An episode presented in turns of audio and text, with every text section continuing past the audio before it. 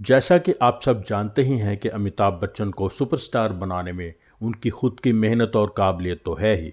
इसके साथ साथ कुछ और लोग भी थे जिन्होंने अमिताभ के टैलेंट को सही पहचाना और उस टैलेंट को एक्सपोज होने का मौका दिया। जैसे सबसे हिट लेखक जोड़ी सलीम और जावेद, निर्देशक प्रकाश मेहरा, यश चोपड़ा और मनमोहन देसाई। और भी बहुत लोग हैं, लेकिन इन लोगों का अमिताभ के करियर में ख़ास स्थान है।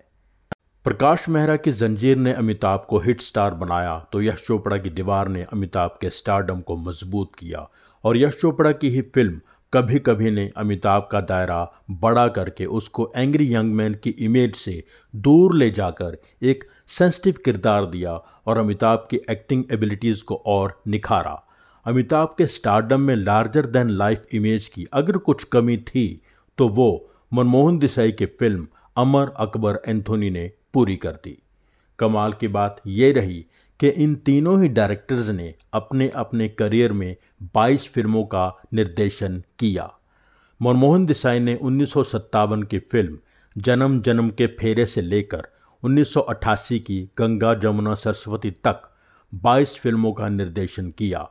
यश चोपड़ा ने उन्नीस की फ़िल्म धूल का फूल से लेकर 2012 की जब तक है जान तक 22 फ़िल्मों का निर्देशन किया और प्रकाश मेहरा ने भी उन्नीस की फ़िल्म हसीना मान जाएगी से लेकर उन्नीस सौ छियानवे की फ़िल्म बाल ब्रह्मचारी तक 22 फ़िल्मों का ही निर्देशन किया।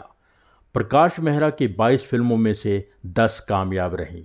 यश चोपड़ा की 22 फ़िल्मों में से 14 कामयाब रही और मनमोहन देसाई की 22 फ़िल्मों में से 20 फ़िल्में कामयाब रहीं।